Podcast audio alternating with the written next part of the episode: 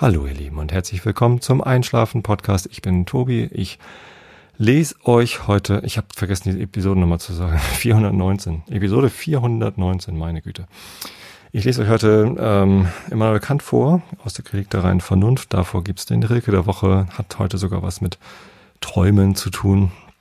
Und davor erzähle ich euch ein bisschen was, damit ihr abgelenkt seid von euren eigenen Gedanken und besser einschlafen könnt.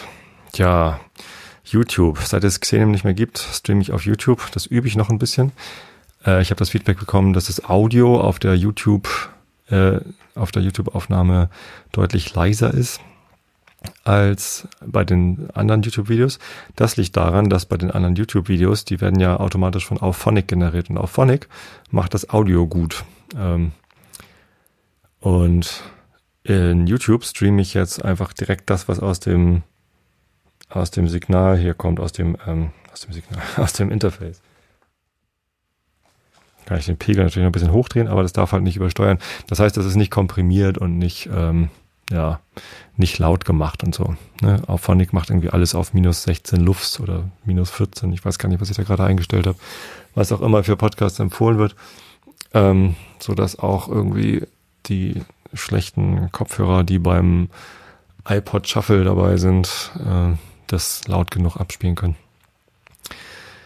Ja, und diesen Kompressionseffekt, den habe ich halt im Stream nicht. Das tut mir leid. Ich habe eben versucht, die so einen Kompressor in Reaper einzustellen und die Ausgabe von Reaper dann nach OBS zum YouTube-Streaming zu benutzen. Das hat jetzt irgendwie so spontan nicht funktioniert. Da muss ich mich noch mal kurz reinnörden, äh, wie das denn ging. Im, im Setup, in, einem, in der Probe ging's und als ich dann den Stream angemacht habe, ging es nicht mehr. War so ein bisschen schade. Ähm, genau, da, da werde ich dann weiter dran arbeiten. Ansonsten gibt's hier noch an Housekeeping äh, die Information, dass ich nächste Woche keinen Realitätsabgleich aufnehmen kann, weil Holgi nicht kann. Das heißt, ihr habt das große Glück, dass es jetzt drei Wochen am Stück Einschlafen Podcast gibt. Das heißt, Episode 420 kommt schon nächste Woche und 421 übernächste Woche. Und ich weiß ehrlich gesagt noch nicht mal so genau, was ich heute erzählen will. Ähm, aber da wird mir schon noch was einfallen.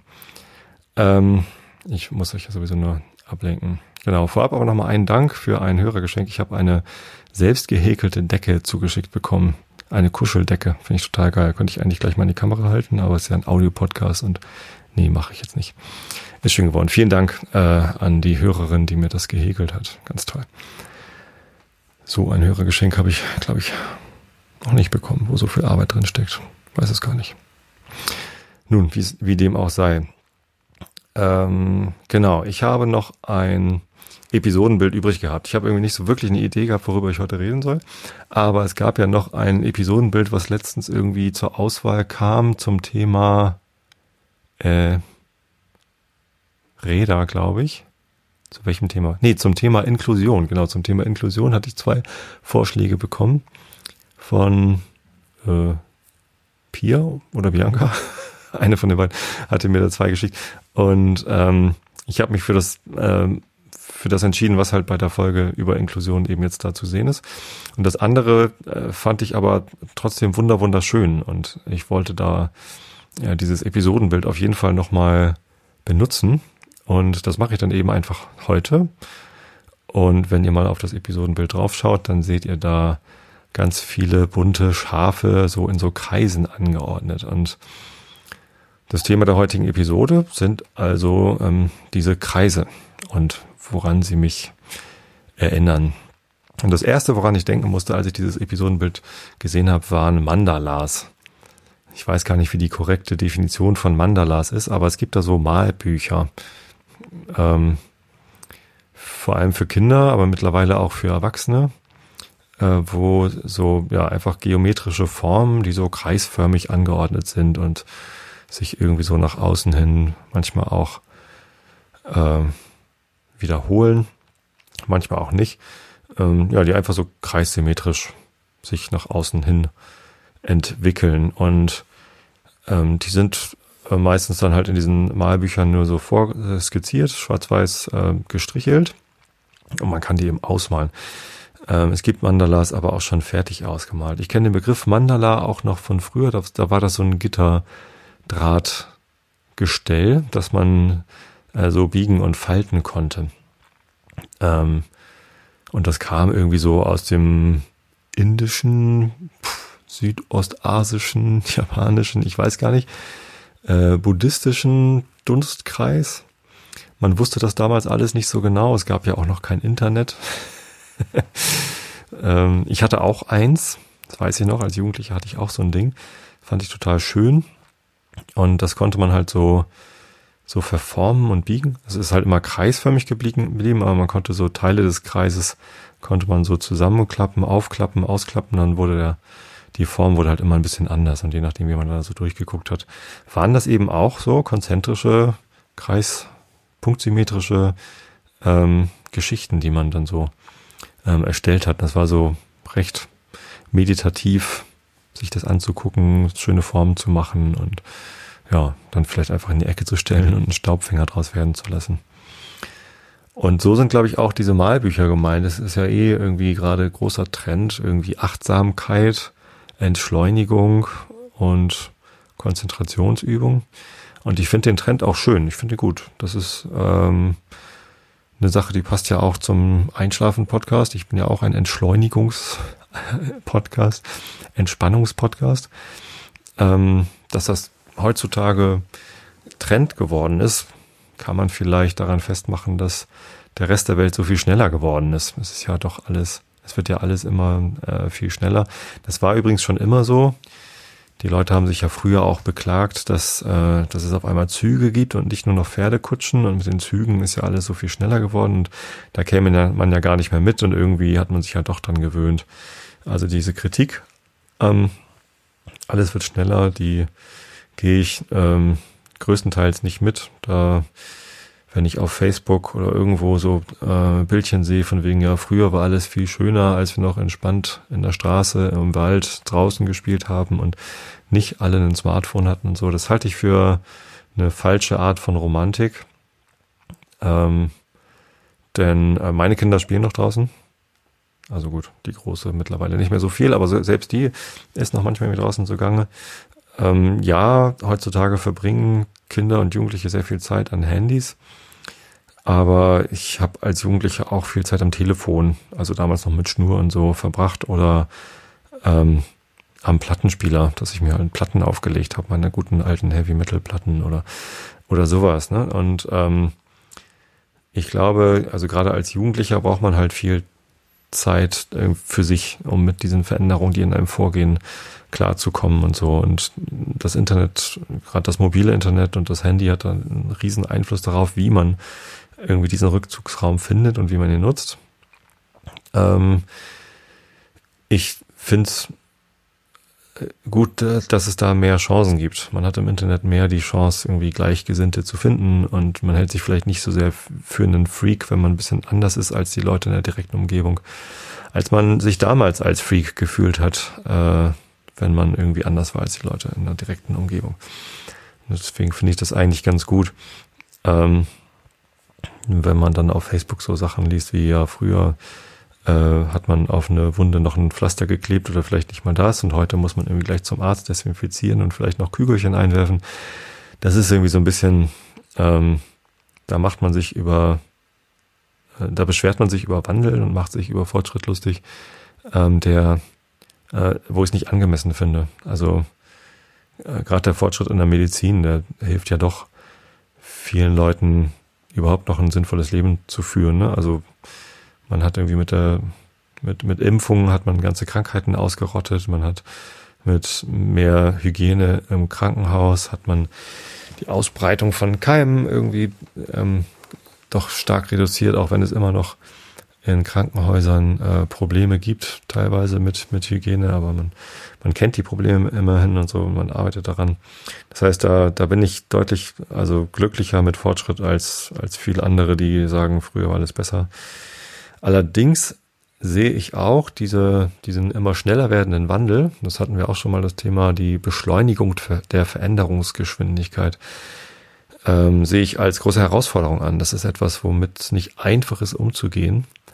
Und äh, deswegen finde ich es auch gut, wenn es Angebote gibt zur Entschleunigung, wo man ähm, quasi Möglichkeiten bekommt, sich wieder äh, aus der beschleunigten Welt zurückzuziehen, seinen eigenen Rhythmus zu finden und einen ruhigeren äh, Bereich zu haben. Und das ist ja beim Thema ähm, Mandalas, äh, Achtsamkeitsmalen, Bücher. Ähm, meine Frau ist gerade auf den äh, Zug aufgesprungen, der da heißt äh, Bullet Journal. Bullet Journal ist ein Trend. Ich hatte davon noch gar nicht gehört. Sie hat davon in irgendeiner Zeitschrift gelesen. Tagebücher äh, wieder auf Papier zu schreiben. Nicht alles digital zu machen, sondern sich ein Papierbuch zu kaufen. Da ist die ganze Bullet Journal Szene auf einen bestimmten Hersteller irgendwie eingeschworen. Äh, aus Japan, irgendwie so ein Leder eingebundenes System, wo man dann so verschiedene Inlays reinlegen kann und so. Und ich finde das total schön. Das ist ähm, das haptisch extrem angenehm, diese Bücher. Ich glaube, man kann es auch mit jedem anderen Buch mit einer einfachen Kladde oder so machen, aber ähm, ich finde das äh, absolut angemessen, da dann auch mal ähm, ein paar Euro in die Hand zu nehmen und sich so ein Buch zu kaufen. Ich habe jetzt gerade vergessen, wie der Anbieter heißt, aber wenn ihr nach Bullet Journal sucht, dann findet ihr äh, tausende von YouTube-Kanälen, äh, wo Leute beschreiben, wie man, wie man Bullet Journals richtig anlegt und wie man das pflegt und so. Ist ganz lustig, äh, schöne Szene. Ähm, und ja, finde ich, finde ich gut. Mal guck mal, läuft hier eigentlich der YouTube-Kanal noch? Ja, senden, senden läuft. Und ähm, das ist auch eine Art der Entschleunigung. Also da äh, Bullet Journal hat eigentlich nur so, so ein ganz paar Regeln, wie man sein Tagebuch äh, strukturiert. Äh, und das sind, das sind ganz angenehme Regeln und sehr flexible Regeln. Ich glaube, das ist sogar der, der größte Vorteil, dass man halt ähm, sich zwar irgendwie auch eine Jahresübersicht an den Anfang malt und eine Monatsübersicht und äh, die Wochenübersicht kann man sich aber jede Woche anders malen und auch zwischen den Wochen irgendwie nochmal Platz lassen und irgendeinen Tracker sich einzubauen, wo man so äh, Habit-Tracker, seine Gewohnheiten äh, versucht äh, nachzuvollziehen, ob man die denn einhält oder nicht oder wie, was für Angewohnheiten man eigentlich hat. Ähm, finde ich, finde ich schick, finde ich gut. Habe ich auch überlegt, ob ich da auch mal mit anfange, aber äh, ich sehe bei meiner Frau, wie viel Zeit sie da reinsteckt und ich ähm, äh, habe die Zeit nicht. Und ich habe auch keine Lust, so ein so ein halbherziges Bullet Journal anzufangen. Aber äh, wenn ihr äh, überlegt, euren Kalender, Tracker, keine Ahnung, was mal anders zu gestalten oder einen, einen Impuls sucht, dann guckt euch ruhig mal Bullet Journaling an. Ähm, Finde ich sehr schön, was da passiert. Und auch da geht's viel um so, so Achtsamkeit und auch Entschleunigung, dann sich halt selber einen Kalender zu malen und sich zu überlegen, wie man ihn sich denn gestalten will mit bunten Stiften sich die Sachen irgendwie zu gestalten und sowas finde ich Finde ich gut. Ich habe hab ja meine Entschleunigung gefunden beim Thema Fotografie. Ähm, da bin ich ja äh, zurückgegangen in die Analogfotografie. Und das ist einerseits eine, eine Entschleunigung beziehungsweise eine, eine Entmodernisierung, weil ich halt wieder mit Film arbeite. Also ich muss Material einkaufen. Wenn das nicht da ist, kann ich nicht fotografieren. Ich kann nicht einfach eine Speicherkarte löschen und neu beknipsen, irgendwie 598 Aufnahmen äh, neu machen, sondern ähm, ich muss mir halt genau überlegen, was möchte ich überhaupt für Material kaufen. Ähm, dann muss ich mir bei jeder Fotosession überlegen, welches Material möchte ich überhaupt benutzen, also welchen Film lege ich ein und wie möchte ich ihn hinterher entwickeln, weil ich auch die Entwicklung der Filme selber mache. Und ja, wie will ich sie dann, wie will ich es belichten? Und so ist halt für jede Aufnahme, vielleicht zumindest für jeden Film, versuche ich mir halt vorher einen Plan zu entwickeln, was will ich überhaupt machen. Und das entschleunigt schon sehr. Wenn ich eine Digitalkamera benutze, dann äh, nehme ich sie in die Hand und leg los und denke vielleicht dann hinterher erst nach, so was hatte ich eigentlich vor, was will ich überhaupt machen? Wie sollen die Bilder überhaupt hinterher aussehen? Und fange dann an, während der eigentlichen Fotografie noch Einstellungen vorzunehmen. Ach, okay, vielleicht möchte ich hm, die Blende anders machen. Vielleicht möchte, soll der Hintergrund gar nicht unscharf sein. Dann mache ich die Blende zu und ja, alles sowas. Ähm, das geht halt bei, bei Analogfotografie eher schlecht. Und wenn dann Film drin ist, dann nimmt man ihn halt meistens nicht raus, bevor er vollgeknipst ist. Und naja, Film ist halt auch nicht kostenlos. Das heißt, man geht auch ein bisschen achtsamer mit dem Material um und verschwendet das nicht so viel. Ich habe am vergangenen Donnerstag einen, eine Fotosession gemacht in der Firma mit Arbeitskollegen. Ich äh, arbeite ja, wie ihr wisst, bei Adobe und das Produkt Lightroom Mobile, das ihr äh, vielleicht auf eurem Handy habt oder auch nicht, äh, ihr könnt es zumindest kostenlos benutzen. Äh, das wird in Hamburg entwickelt. Wissen ja viele gar nicht, dass wir überhaupt eine Entwicklungsabteilung in Hamburg haben. Ähm, aber genau da arbeite ich. Nicht in diesem Team, nicht im Lightroom Mobile Team, aber die Entwickler sitzen quasi ein paar Stockwerke unter mir. Und ich habe da einen ganz netten Kontakt. Das sind ja eh nicht so viele Mitarbeiter in Hamburg. Also Adobe hat insgesamt 18.000, 19.000 Mitarbeiter und in Hamburg sind 180. Da kann man schon noch irgendwie jeden so kennen und mal geschnackt haben. Und ich hatte mal zu einer Einweihungsparty von neuen Räumen, hatte ich irgendwie meine Analogkamera mitgebracht und dann äh, wollte ich eigentlich nur die Lightroom Mobile Jungs damit schocken, dass ich halt analog fotografiere und dass sie statt Lightroom auch mal Darkroom machen könnten. Also nicht, nicht den Darkroom, sondern den anderen. Dunkelkammer eben. Und ähm, ich habe die aber gar nicht geschockt, sondern die haben das äh, selber alle als Hobby. Also teilweise sogar Film, also nicht äh, Film im Sinne von Fotofilm, sondern Film, Film, also Movie, aber halt in analog, äh, Super 8 und sowas äh, mit selbst entwickeln und so. Das, da sind, da gibt's schon ganz schöne, ganz schöne Nerds und das ist total lustig. Also es macht mir großen Spaß, mit denen darüber zu fachsimpeln, welches Material die benutzen und wie die damit umgehen und so. Ja, und letzte Woche hatten wir Besuch von einem Kollegen aus Basel und der wollte mal lernen, wie man entwickelt und dann haben wir dann eine Session gemacht, erst ein paar Bilder und dann ein bisschen entwickeln. Und ja, da, da gibt's immer noch was zu lernen. Da gibt es auch ein riesengroßes Feld. Ähm, ich habe einen neuen Entwickler kennengelernt, Diafin oder Diafine. Ähm, fand ich total gut, weil das ein Entwickler ist, den man wieder verwenden kann. Die meisten Entwickler, also Entwicklerchemie, kann man nur einmal benutzen und muss sie dann entsorgen und irgendwie zum Sondermüll bringen, weil das ja irgendwie giftige Chemikalien sind, die darf man nicht einfach in Ausguss gießen. Ich habe gerade heute wieder einen großen Kanister Chemie weggebracht nach Nendorf zum Resthof da, Müllumschlagplatz. Und ja, mit diesem Diaphin, ähm, den kann man halt wieder verwenden. Und das, das finde ich ganz gut, habe ich mir gleich mal geklickt. Genau, das ist aber so meine, meine Art der Entschleunigung. Da bin ich jetzt hingekommen über Mandalas und Entschleunigung. Genau. Ach, ich mag einfach dieses Episodenbild so gern. Und da, ja, wie gesagt, mein erster, mein erster Impuls war Mandalas. Mein zweiter Impuls war ähm, Kreisverkehr, weil das ja so ein bisschen aussieht wie ein, ein Kreisverkehr von oben quasi. Und ähm, ein sehr vielspuriger Kreisverkehr. Wie viele Schafe habe ich da? Eins, zwei, drei, vier, fünf, sechs. Sechs äh, Kreisverkehr nach innen hin werden die Spuren immer schmaler. Das ist natürlich nicht wirklich wie ein, wie ein Kreisverkehr, aber naja. Ähm, und außerdem ist dieser Kreisverkehr Verkehr offenbar in England oder Irland oder Australien hat, glaube ich, auch Linksverkehr. Ne? Zumindest fahren die alle links rum, die Schafe. Und ja, da kam ich so ein bisschen auf, äh, auf Verkehr oder Kreise. Ähm, ich fahre im Sommer nach Irland und mache da Urlaub. Und ich war schon ein paar Mal in Irland. Ich war schon viermal. War das viermal in Irland? Nee, dreimal oder viermal? Viermal war ich in Irland. Mit 16 habe ich einen Schüleraustausch gemacht für zwei Wochen oder drei Wochen in der Nähe von Dublin. Und da haben wir noch einen Zweitages-, Dreitages-Ausflug an die Westküste gemacht und seitdem liebe ich Irland und vor allem die Westküste. Wir waren eine Nacht in Galway und eine Nacht auf Inishmore. Inishmore ist eine vorgelagerte Insel. Das sind so drei Inselchen. Die Arran Islands, Inishmore, Inishmore und Inishmaan. Ich weiß gar nicht mehr, welches die kleinste davon ist, aber die größte ist zumindest Inishmore.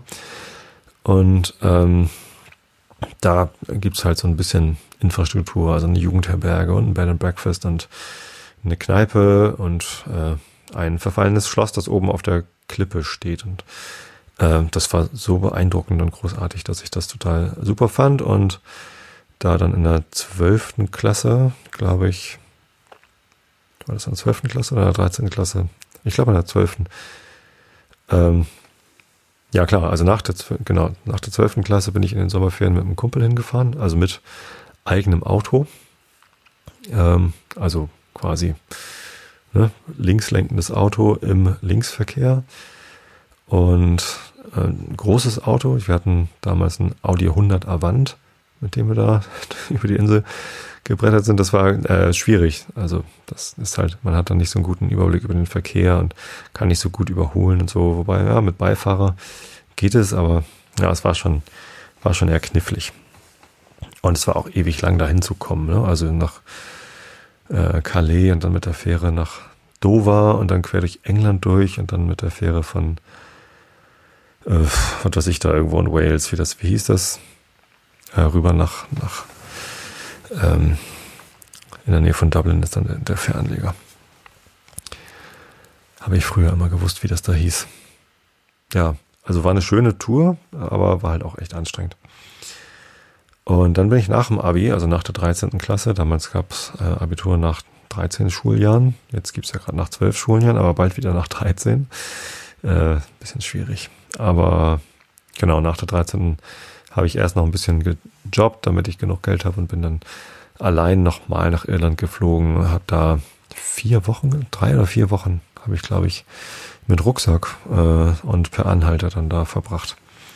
Das war ein großes Abenteuer. Das war das erste Mal, dass ich längere Zeit überhaupt von äh, meiner Familie oder überhaupt Leuten, die ich kannte, getrennt war. Es sind natürlich auch viele Deutsche dann äh, dort in den Jugendherbergen gewesen, in denen ich übernachtet habe, aber ähm, das ist halt was anderes, ähm, irgendwelche Deutschen zu treffen, mit denen man Deutsch reden kann oder Leute, mit die man kennt und zu denen man irgendwie eine Beziehung hat. Ja, das war das war eine sehr interessante Erfahrung, so mit 19 dann irgendwie das erste Mal komplett abgenabelt zu sein. Eine sehr gute Erfahrung war das für mich. Ähm, ja, und äh, sowohl ähm, mit meinem Kumpel und dem Auto, das wir dann natürlich am Festland stehen lassen mussten, als auch allein war ich natürlich auf dieser Insel in Ishmore und ähm, stimmt, als ich mit 16 mit dem Schüleraustausch da war, habe ich eine Stelle kennengelernt, die ähm, quasi mein Lieblingsplatz geworden ist. Und zwar ähm, also diese Insel ist nicht besonders groß, die ist relativ übersichtlich, die kann man locker an einem Tag irgendwie erwandern. Ähm, noch leichter ist es mit Fahrrädern, die man sich da mieten kann. Ähm, und die meisten fahren halt einfach quasi vom, von dem Hafenort, wo man ankommt, äh, einfach die, die Insel entlang, immer äh, dann weiter hoch, die Klippe, also die, ja, ein bisschen bergauf und äh, da, dadurch entsteht halt irgendwie linke Hand so ein bisschen Klippe, die man dann so hochfährt. Also nicht so direkt an der Klippe, sondern mehr so weiter innen. Aber man kommt dann immer so an die Klippe hin. Und ganz oben ist halt so ein, ja, so ein Halbkreis von, aufgetürmten Steinen, wo man halt sagt, das ist hier das Vor Dun Angus heißt das.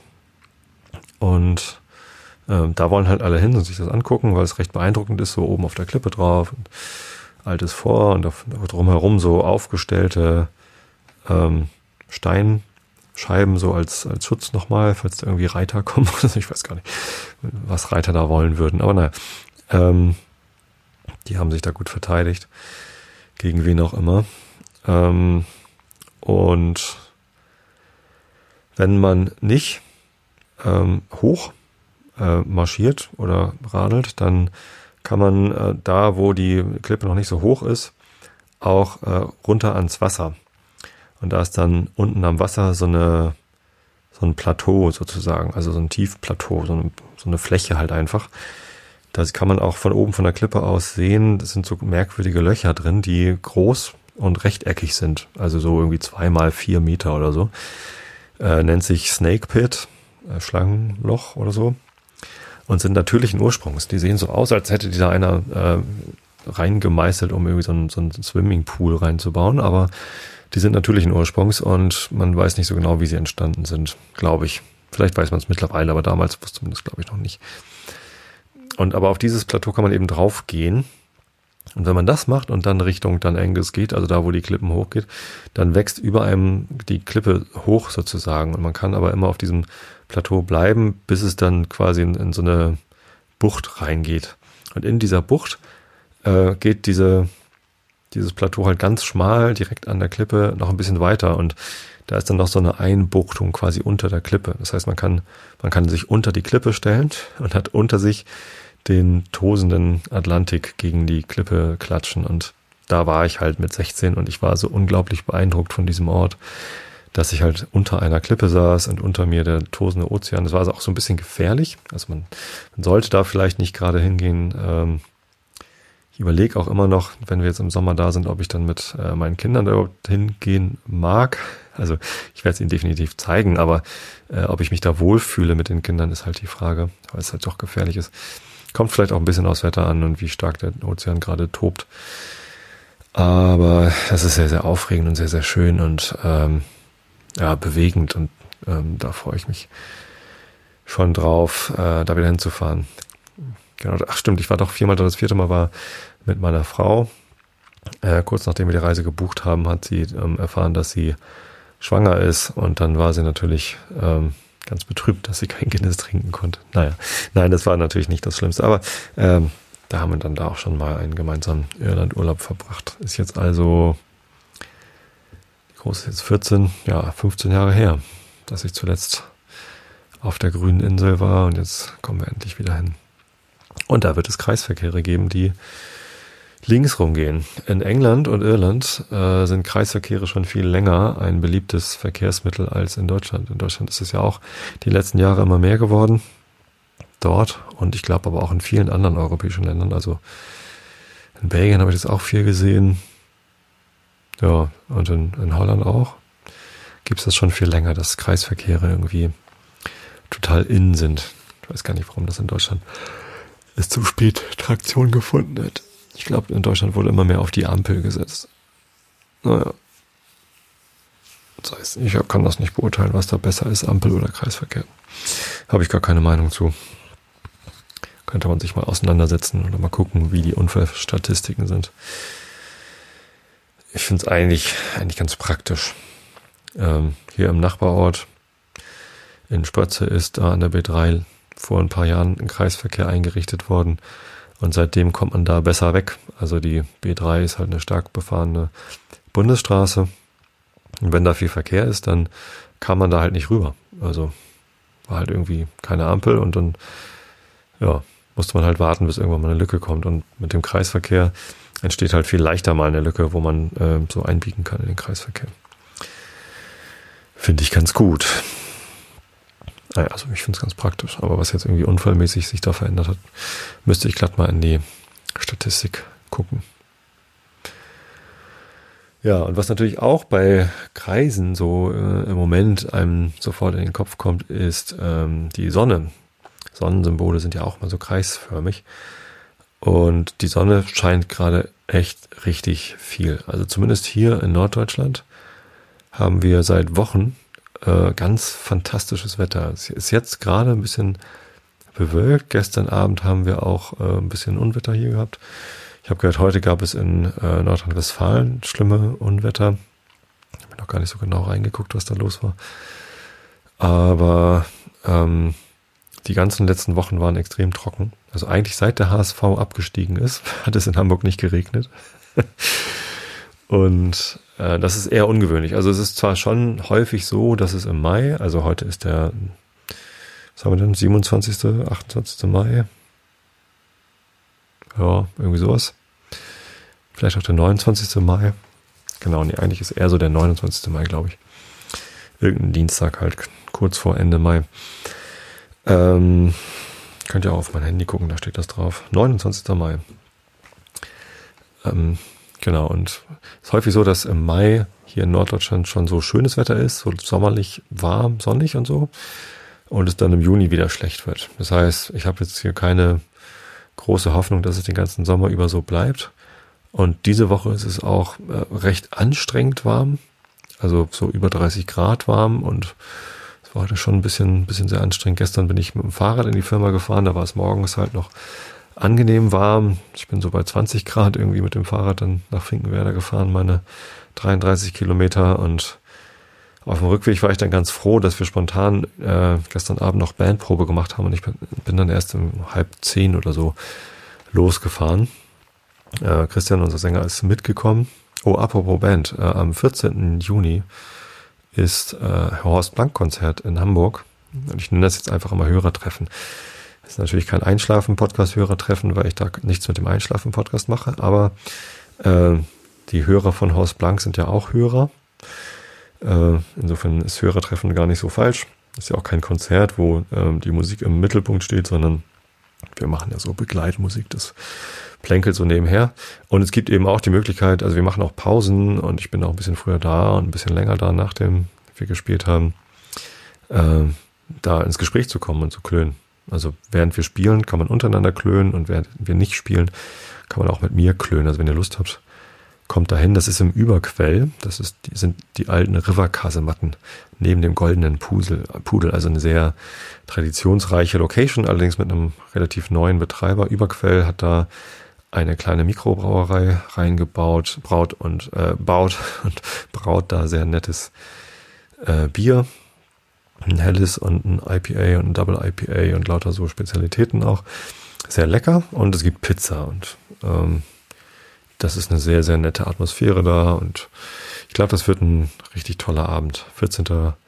Juni ist ein Donnerstag. Wir spielen am liebsten Donnerstagskonzerte, weil das unser normaler Probeabend ist und dann haben wir eh immer alle Zeit. Das ist immer ganz praktisch. Außerdem ist, finde ich, Donnerstags auch einen guten Termin zum Abends weggehen. Wenn man dann freitags ein bisschen müde in die Firma kommt, fällt es weniger auf, als wenn man am Montag müde in die Firma kommt. Ja. Ähm, genau. So sieht's aus. Äh, Christian, unser Sänger, wollte dann zumindest äh, noch ein bisschen mitkommen und er hat mir dann die Scenic Route von Wilhelmsburg Richtung Harburg gezeigt. Da gibt's richtig schöne Radwege, so an Deichen entlang und so und über, über so Schleusen rüber und wo wir überall längs gefahren sind. Ich bin ganz froh, dass ich per GPS mitgeschrieben habe, wo wir längs gefahren sind. Kann ich nochmal nachgucken, wo das überhaupt eigentlich war. Leider hatte Christian nicht so richtig geschnallt, wo ich eigentlich rauskommen will. Äh, dann Richtung Harburg und ähm, hat gedacht, ich möchte dann so über, äh, entweder direkt über die Harburger Berge, so über Fahrendorf und äh, Schwarze Berge fahren oder eben quasi westlich der Harburger Berge meine normale Nachhauseroute nehmen. Eigentlich wollte ich aber östlich der Harburger Berge bleiben, quasi an der B75 dann äh, zurückfahren. Äh, war also ein Missverständnis und ähm, das führte dann dazu, dass wir auf einmal in äh, Moorburg waren und ich, also ja, es hatte dann einfach keinen keinen Sinn mehr, noch umzudrehen und quasi östlich der Harburger Berge zurückzufahren. Oben drüber wollte ich aber auch nicht fahren, weil es langsam dunkel wurde und also bin ich dann, habe ich dann noch den Schlenker gemacht und bin westlich über Neu-Wulmstorf und Elstorf zurückgefahren. Halt meinen normalen Radweg und habe dann irgendwie gestern Abend spontan noch eine 45 Kilometer Radtour gemacht. Aber ähm, da war es dann auch nicht mehr ganz so heiß und ähm, schon ein bisschen, bisschen abgekühlt. Zumal es hier, also in Hamburg nicht, aber hier in Karkensdorf ähm, sind eben gestern Abend auch schon so Regengüsse runtergekommen. Das hat das alles ein bisschen entspannt, die Luft. Aber ansonsten haben wir gerade Sonne satt. Also es ist wirklich, wirklich ganz toll. Ich habe die Chilis jetzt auch rausgepflanzt und ähm, das ist ganz gut. Die kriegen ordentlich Sonne ab und wachsen wie verrückt. Oh, und ich muss die nochmal gießen. Ach nee, meine Frau hat sie gerade gegossen. Sie stehen zumindest jetzt draußen. Genau, die Sonne. Ja, äh, ich bin ja auch astronomisch interessiert. Hab jetzt ähm, festgestellt, dass ich vielleicht äh, mit der Astrofotografie ähm, mir mein Hobby da ein bisschen schwierig gemacht habe. Denn ich bin in der Fotografie nicht so scharf drauf, äh, viel Zeit in die Nachbearbeitung zu stecken. Ich bin eher so ein Out-of-Cam-Typ. Ich möchte gerne, dass Bilder, die ich mache, äh, dass ich die nicht großartig nachbearbeiten, zusammenschneiden muss oder so. Und auch wenn ich bei Adobe arbeite, Photoshop kann ich kaum bedienen, also so leidlich, aber nicht besonders gut. Ähm, ich arbeite viel mit Lightroom und ja, entwickle da drin natürlich die Digitalfotos, die ich so mache. Das heißt, ich nehme noch so ein paar Farbanpassungen vor vielleicht, also Farbintensität, äh, Kontrast und ja, also so Belichtung ähm, stelle ich dann da noch ein. Aber ähm, das war es dann auch schon. So, und deswegen ähm, bin ich mit der Astrofotografie eigentlich so ein bisschen aufs falsche Pferd gerutscht. Da kann man nämlich so die richtig, richtig guten Ergebnisse nur machen, wenn man auch richtig, richtig viel Zeit in die Nachbearbeitung steckt. Und also bei, bei der Sonnenfotografie ist das nicht unbedingt der Fall, wenn man da ähm, ist ein bisschen schwierig, weil man die richtigen Filter braucht und so. Also wenn ihr ein Teleskop habt, guckt bitte niemals ohne entsprechende Filter in die Sonne. Auch mit einem Feldstecher sollte man das nicht tun, weil äh, da einfach viel zu viel Energie rauskommt und man kann sich die Netzhaut verletzen und schlimmstenfalls erblinden. Sollte man nicht tun. Äh, deswegen guckt man ja auch bei der Sonnenfinsternis durch so Brillen durch mit so Sonnenfiltern und so. Ne? Also immer schön vorsichtig sein. Ähm, ich habe mal mein Teleskop auf die Sonne gerichtet und zwar war das beim Venus-Transit. Ähm, als die Venus vor der, direkt vor der Sonne äh, längs gezogen ist. Das ähm, tut sie halt nicht so oft. Und das ist ein sehr interessantes Ereignis, wenn so ein ganz kleiner schwarzer Punkt vor der Sonne rumzieht. Also eigentlich ist es gar nicht so spektakulär, es ist halt eher wissenschaftlich interessant, äh, weil es halt ja quasi beweist, dass die äh, oder aufzeigt, wie die Umlaufbahnen sind und ja, man kann da, man kann da wissenschaftlich oder man hat da wissenschaftlich viel draus gelernt. Ich finde es auch ganz interessant, warum das so selten ist, weil nämlich die Umlaufbahnen äh, der Planeten um die Sonne nicht alle in exakt der gleichen Ebene liegen, sonst hätte man das viel häufiger, aber die sind halt so ein bisschen versetzt und so ein bisschen wobbelig und deswegen passiert das halt nicht so häufig. Ja, aber man kann es genau vorausberechnen, äh, wann das passiert. Und als das dann passierte, habe ich äh, mein Teleskop auf die Sonne gerichtet und dann aber nicht durchgeguckt, sondern das Bild äh, an eine weiße Wand projiziert. Und äh, da konnte man es tatsächlich sehen. Und ich äh, war total glücklich, dass das irgendwie früh morgens zu beobachten war, äh, als ich noch zu Hause war und die Kinder auch. Die, das ist ja ewig her. Wann war denn das? Zumindest war die Lütte noch gar nicht in der Schule. Ich weiß gar nicht, ob die Große schon in der Schule war. Zumindest konnte ich mit den Kindern zusammen dieses Ereignis des äh, Venus-Transits vor der Sonne irgendwie beobachten. Das war, das war total gut. Ähm, ein, ein, tolles Erlebnis. Ich weiß gar nicht, ob die beiden sich daran erinnern können, aber naja. Immerhin. Äh, der nächste Venus-Transit ist, glaube ich, erst irgendwie in 20, 30 Jahren. Ich habe es gar nicht so im Kopf. Kann auch noch länger hin sein, aber das dauert noch eine Weile, bis man das wieder beobachten kann. Ähm, wenn man das hätte fotografieren wollen, hätte man zumindest keine, da hätte man wahrscheinlich auch viel Nachbearbeitung machen müssen, äh, aber da kommt halt viel Licht. So, normalerweise macht man ja Astro-Beobachtungen, äh, aber eher nachts. Da gibt's halt ähm, viel mehr verschiedene Objekte zu beobachten. Also tagsüber gibt's halt die Sonne und die ist dann so hell, dass man kaum was anderes sehen kann. Nachts sieht man meistens ein paar mehr Objekte. Im Moment ist Vollmond. Der ist auch recht hell und verdeckt vieles mit seinem Licht. Äh, und außerdem ist ja gerade Sommer hier äh, in Deutschland und also eigentlich ja noch nicht, eigentlich ist noch Frühling, aber der, der Sommeranfang ist ja quasi dann, wenn der, wenn die ähm, Tageslänge schon wieder abnimmt. Ähm, also meteorologisch ist halt irgendwie jetzt Sommer und das bedeutet, dass es hier in Norddeutschland schon gar nicht mehr Nacht wird. Es gibt nämlich ähm, Definitionen von Nacht, die sagen, dass äh, Nacht erst dann ist, wenn die Sonne mindestens 18 Grad, glaube ich, waren äh, unter den Horizont gesunken ist. Und das tut sie gar nicht mehr im Moment, sondern die sinkt halt nur weniger als 18 Grad unter den Horizont. Oder sind es 20? Ich weiß es gar nicht. Ähm, und das hat zur, äh, und, und alles unter 18 Grad sind halt, nennt man dann Dämmerung. Ne? Also die bürgerliche Dämmerung ist, wenn die Sonne gerade untergegangen ist. Dann gibt's eine nautische Dämmerung, ähm, die sind, wo die Sonne schon ein bisschen tiefer steht. Und dann gibt's noch die astronomische Dämmerung, in der man schon viele Sterne sehen kann, aber eben noch nicht alle. Und richtig Nacht ist es halt erst, wenn, wenn wirklich kein Sonnenlicht mehr zu uns dringt. Ne? Also bei den Dämmerungen ist es halt so, dass die Sonne zwar schon hinterm Horizont ist, aber die Atmosphäre halt noch irgendwie angestrahlt wird oder die Wolken oder irgendwie äh, irgendwie kommt dann halt noch Licht ähm, von der Sonne hier zum, zur Erde und es ist halt noch nicht dunkel. Ich glaube, jetzt ist die Sonne auch schon untergegangen, aber trotzdem kann ich draußen noch alles sehen. Das ist also nicht Nacht, sondern Dämmerung. Genau, deswegen ist es im Sommer sowieso schwer, was zu beobachten. Aber wenn es Nacht wäre, wenn es dunkel wäre, dann könnte man ähm, zum Beispiel Sterne angucken. Das ist mit dem Teleskop relativ unspektakulär, weil die mit Teleskop ja nicht größer werden, sondern nur heller. Also Teleskope sind ja nicht dazu da, um Dinge größer zu machen, zumindest astronomische Dinge. Ja, wobei Planeten schon. Die, die werden größer, äh, Sterne aber nicht. Äh, die sind einfach zu weit weg. Die sind auch durch das größte Teleskop äh, der Welt, glaube ich, nur punktförmig und noch nicht flächenförmig. Ne? Wenn ich mein Teleskop auf den Jupiter richte, dann sehe ich schon eine kleine Fläche. Das ist ja auch der Grund, warum Planeten nicht äh, blinken. Äh, wie heißt das? Sterne am Himmel, die, die, die glitzern ja immer so. Glitzernde Sterne. Wie heißen das? Nicht blinken, sondern was sagt man denn da? Jetzt fehlt mir das Wort. Nicht flimmern. Zumindest ähm, dadurch, dass sie eine quasi punktförmige Lichtquelle sind, und die Erdatmosphäre ähm, halt ja dieses Licht bricht und äh, bewegt, flink, äh, flunkern. Flunkern? Nee, das ist ja Lügen.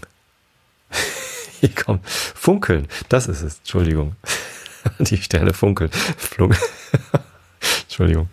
Sterne flunkern. Sehr schön. Ähm, die funkeln am, am Himmel, so sagt man das. Und ähm, das liegt daran, dass sie halt quasi punktförmig sind für, für uns, weil die so weit weg sind. Und das Licht halt äh, so stark bewegt wird, dass sie halt hin und her und überhaupt und so. Äh, bei Planeten, die sind halt nicht quasi punktförmig, sondern die sind halt eigentlich noch so, ein, so eine leichte Fläche. Und das kann man mit dem Teleskop erkennen.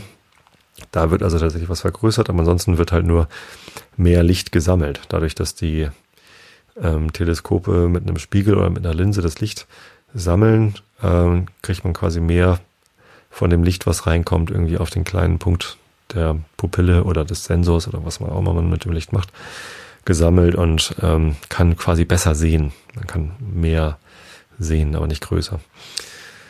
Und ähm, dieser Effekt reicht zur Fotografie halt äh, noch nicht so unbedingt, denn ähm, bei der Fotografie kann man ja auch mehr Licht sammeln, indem man länger belichtet. Länger belichten ist aber eine Schwierigkeit bei der Astrono Astrofotografie, weil sich die Erde ja dreht. Und dadurch bewegen sich die Sterne am Himmel. Die wandern da so rüber. Äh, und dummerweise der Mond auch noch mit einer anderen Geschwindigkeit als die Sterne, weil der Mond sich ja auch noch um die Erde rumdreht und so. Und das ist alles ein bisschen kompliziert. Man braucht also, wenn man eine längere Belichtung vom Nachthimmel macht, ähm, eine Mitführung, wenn man nicht möchte, dass die Sterne äh, so Spuren ziehen. Die werden dann so länglich. Kann auch hübsch aussehen. Wenn man es künstlerisch mag, ähm, geht das durchaus auch ohne Mitführung.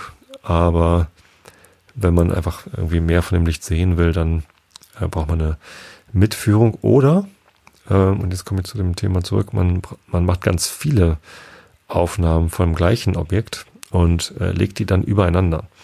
Stacking nennt man das.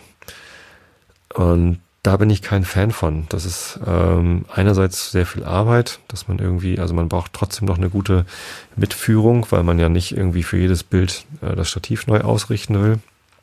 Und dann macht man einfach sehr viele Belichtungen, schmeißt die in so ein Programm rein, muss dann noch wissen, wie dieses Programm zu bedienen ist. Da gibt es eine Open Source Software, das also kostet nicht nicht unbedingt Geld, aber das ähm, ja ist halt nicht nicht so ganz einfach und ist halt viel Aufwand und ist dann eben auch wieder was, wo ich, wo ich keinen Anreiz zu habe, denn das Bild, das ich dann da rausbekomme, äh, mit diesen vielen Aufnahmen und mit dieser intensiven Nachbearbeitung, ist dann halt eins, äh, was ich besser im Internet finde von Hubble oder von irgendeinem anderen Profiteleskop aufgenommen oder von anderen Hobby-Astrofotografen äh, die das alle besser können als ich, weil ich habe keine gute Nachführung, ich habe kein gutes Teleskop. Ähm, also es ist schön und es ist toll, dass ich es habe und es macht Spaß damit zu arbeiten, aber es ähm, reicht halt nicht aus, um irgendwie bemerkenswert gute Astrofotografie durch Stacking zu machen.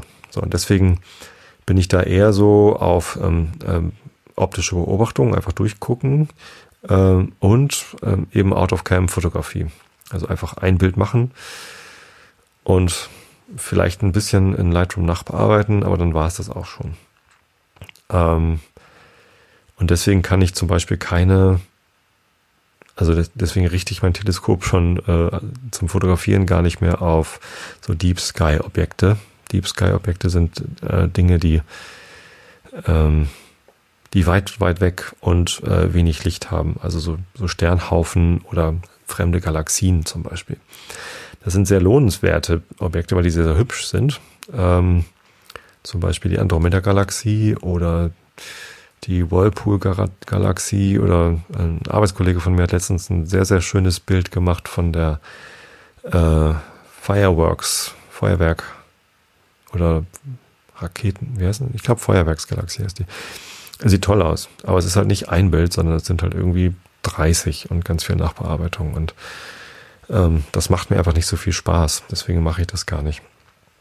Und deswegen bin ich gerade am überlegen, ob ich mir ein anderes Teleskop kaufe, nicht um ähm, äh, solche Aufnahmen auch machen zu können, sondern um mich von der Astrofotografie wegzubewegen, äh, anstattdessen hin zur äh, reinen Beobachtung. Also da gibt es so einen äh, Teleskopentyp, der heißt Dobson. Das ist so ein Spiegelteleskop. Ähm, das ist eher so für die Beobachtung ausgerichtet und nicht so sehr für die Fotografie. Unter anderem, weil man Dobson-Teleskope üblicherweise nicht auf so einer, ähm, wie heißt das, äh, so eine Teleskopmontierung baut, die äh, quasi, die, die man auf die Erdachse ausrichtet und die dann mit nach, also es gibt da keine Nachführungen für, sondern man, man stellt es halt manuell ein und dann steht es halt auf so einer Kiste und ist dann, kann man in die Richtung gucken. Ähm, dafür sind die halt sehr günstig. Und dann kann man halt einen sehr großen Spiegel, also einen vergleichsweise großen Spiegel für recht wenig Geld bekommen, äh, wenn man denn auf die, diese Nachführungsmöglichkeit und damit auf diese Fotografiemöglichkeit verzichtet. Ich habe jetzt einen 5 Zoll Spiegelteleskop äh, im Schmidt-Cassegrain Bauweise ein äh, Celestron C5. Das ist auch ähm, schick und macht auch Spaß da durchzugucken. Aber 5 Zoll ist halt ähm, ja noch relativ klein. Ähm, sammelt also nicht, nicht so viel Licht und ähm, hat aber trotzdem irgendwie schon so 500 Euro gekostet. Äh, mit Stativ, irgendwie glaube ich sogar 600 oder so. Und das ist halt auch ein ganz billiges Stativ. Und wenn ich jetzt auf die nächstgrößere Fotografie ähm, Teleskoplösung gehen wollen würde, müsste ich halt richtig tief in die Tasche greifen. Da kostet dann alleine das passende Stativ schon irgendwie 1000 Euro oder 1500 Euro und das Teleskop dann eben nochmal etliche hundert, wenn nicht 1000. So. Und das möchte ich eigentlich nicht. So, stattdessen könnte ich sagen, ich steige um auf, ähm, auf Dobson und kann halt einfach einen 8 Zoll oder gar 10 Zoll Spiegel nehmen ich glaube, ein 10 Zoll Dobson kriegt man auch schon für so 500, 600 Euro, äh, inklusive der Rockerbox, also dem, wo das dann drauf steht. Das ist dann kein Stativ, sondern so eine, so eine Box. Und die sammelt halt dann eben nicht äh, doppelt so viel Licht, wenn man irgendwie den, den Durchmesser verdoppelt, sondern äh, ja, zum Quadrat so viel Licht. Also ähm, das ist halt dann irgendwie ja viel, viel mehr Licht, was dann da gesammelt wird. Und das heißt, man kann äh, zur optischen Beobachtung kann man dann viel, viel mehr sehen. Und ähm, das finde ich äußerst attraktiv. Ich würde natürlich, wenn ich sowas hätte, trotzdem meine Kamera dran schließen und ja, zumindest mal zur Planetenfotografie, da hat, braucht man ja keine Mitführung, weil man, äh, auch wenn man Planeten fotografiert, sehr kurze Belichtungszeiten hat. Ähm, da ist dann eher der Trick, dass man viele Belichtungen macht, um dann am Ende irgendwie eine rauszusuchen, wo die Atmosphäre gerade mal kurz stillgehalten hat. Ähm, ja, und das ähm, würde ich dann zwar sicherlich probieren, aber so zum Gucken ist es bestimmt cooler. Da bin ich gerade am überlegen. Wie kam ich jetzt von der Sonne zur Astrofotografie? Hm, weiß ja nicht. Vielleicht, weil mein Teleskop einfach so da steht. Ja, und wenn ich jetzt eh schon in YouTube streame, kann ich mal eben die Kamera drehen und das Teleskop zeigen. Das steht da nämlich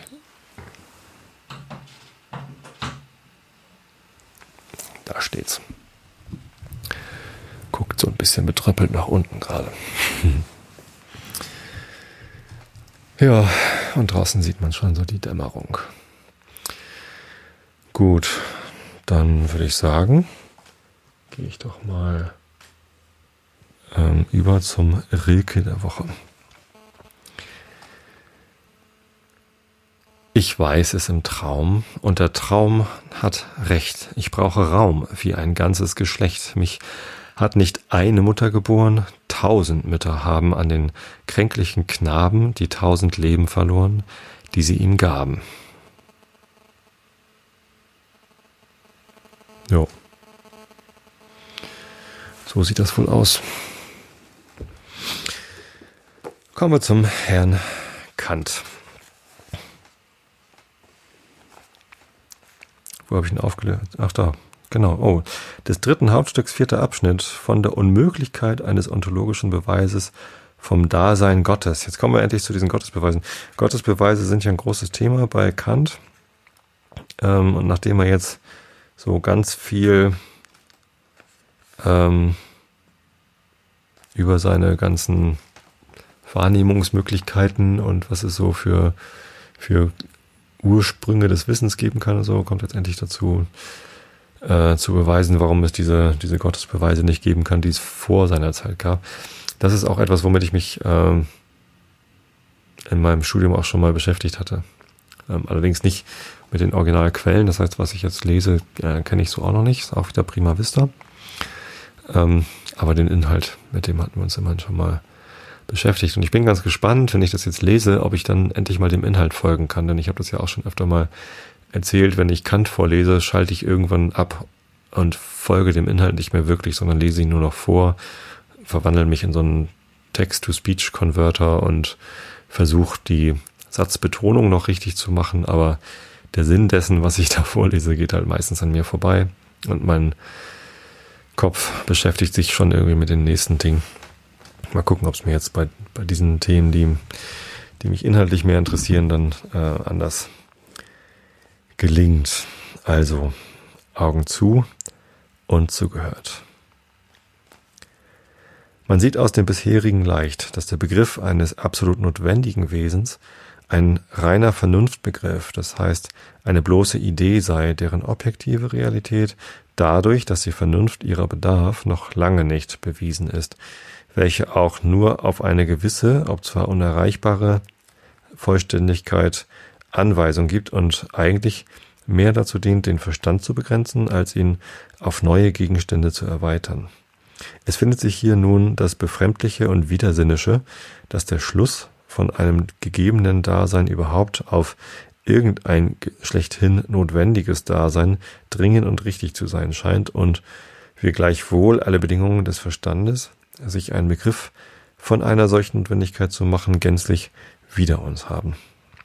Man hat zu aller Zeit von dem absolut notwendigen Wesen geredet und sich nicht so wohl Mühe gegeben, zu verstehen, ob und wie man sich ein Ding von dieser Art auch nur denken könne, als vielmehr dessen Dasein zu beweisen.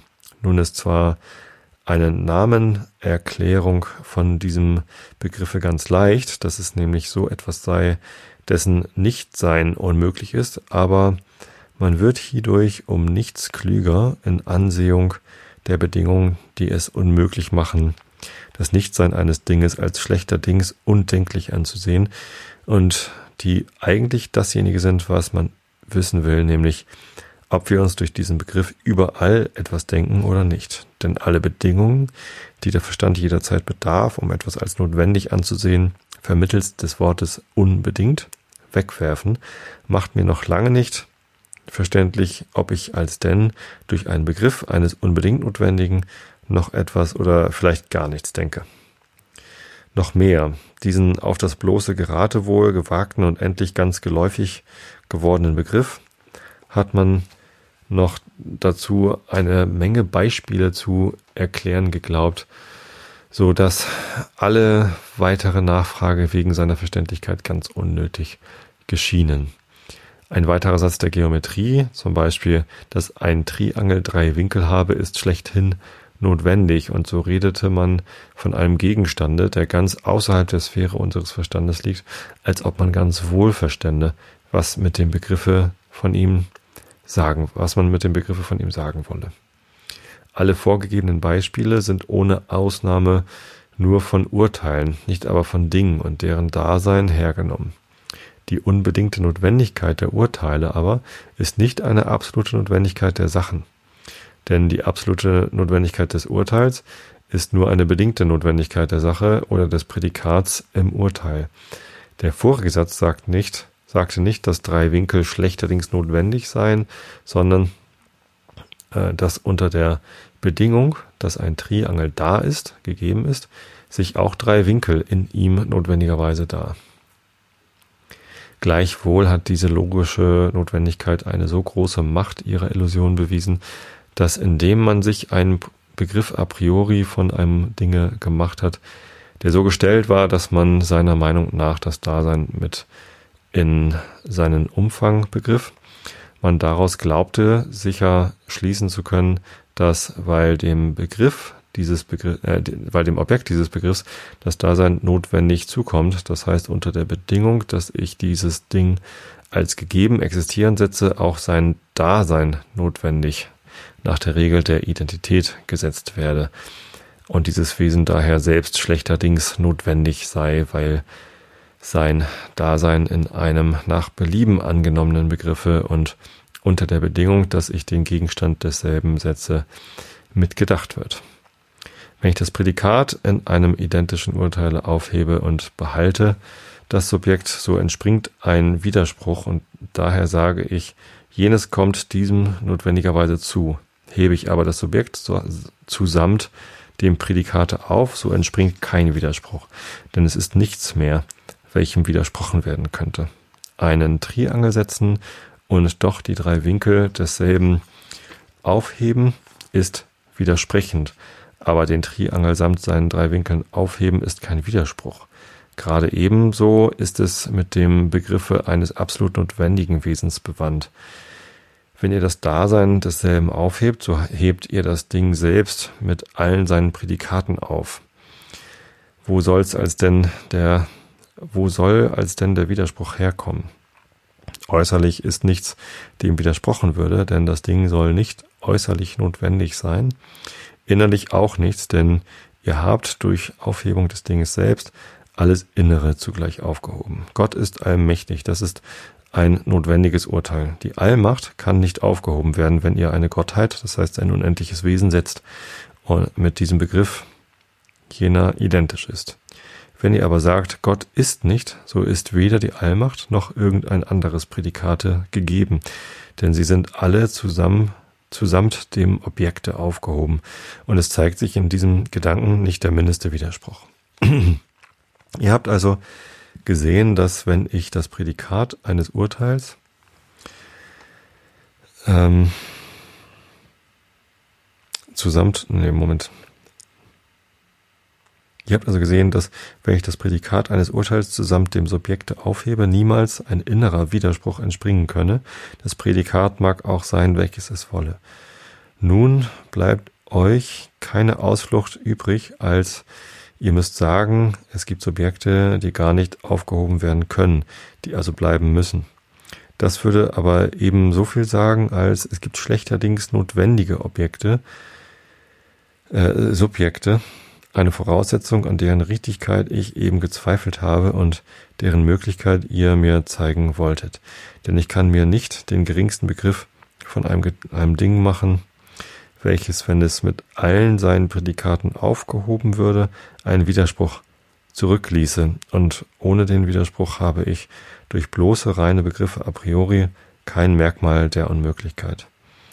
Wieder alle diese allgemeinen Schlüsse, deren ich, deren sich kein Mensch weigern kann, fordert ihr mich durch einen Fall auf, den ihr als einen Beweis durch die Tat aufstellet, dass es doch ein, und zwar nur diesen einen Begriff gebe, da das Nichtsein oder das Aufheben seines Gegenstands in sich selbst widersprechend sei, und dieses ist der Begriff des allerrealsten Wesens. Es hat, sagt ihr, alle Realität, und ihr seid berechtigt, ein solches Wesen als möglich anzunehmen, welches ich vor jetzt einwillige, obgleich der sich nicht widersprechende Begriff noch lange nicht die Möglichkeit des Gegenstands beweiset. Hier ist eine Fußnote. Der Begriff ist allemal möglich, wenn er sich nicht widerspricht. Das ist das logische Merkmal der Möglichkeit und Dadurch wird sein Gegenstand vom Nihil Negativum unterschieden. Allein er kann nichtsdestoweniger ein leerer Begriff sein, wenn die objektive Realität der Synthesis, dadurch der Begriff erzeugt wird, nicht besonders dargetan wird, welches aber jederzeit, wie oben gezeigt worden, auf Prinzipien möglicher Erfahrung und nicht auf dem Grundsatz äh, der Analysis, dem Satze des Widerspruchs beruht. Das ist eine Warnung von der Möglichkeit der Begriffe, logische, nicht sofort auf die Möglichkeit der Dinge, reale, zu schließen. Ende der Fußnote. Nun ist unter aller Realität auch das Dasein mit begriffen. Also liegt das Dasein in dem Begriffe von einem Möglichen. Wird dieses Ding nun aufgehoben, so wird die innere Möglichkeit des Dinges aufgehoben, welches widersprechend ist. Nachgucken, wie lang das Kapitel noch ist. Ist noch ganz schön lang. Mir wird der Hals gerade trocken und ich ähm, stelle fest, dass ich schon wieder über eine Stunde gelesen habe. Den Rest dieses Beweises, dass es Gott äh, zumindest nach dem ontologischen Beweis nicht gibt. Nein, äh, der Beweis, dass der ontologische Beweis äh, nicht funktioniert. Das beweist ja nicht, dass es Gott nicht gibt, aber äh, dass dieser ontologische Beweis zumindest Quatsch ist, den lese ich euch dann in der nächsten oder übernächsten Episode vor. Ich glaube, in der nächsten lese ich wieder Alice vor. Das ist ein bisschen leichter, ne? Alice im Wunderland. Also, gehabt euch wohl. Ich habe euch alle lieb. Bis zum nächsten Mal.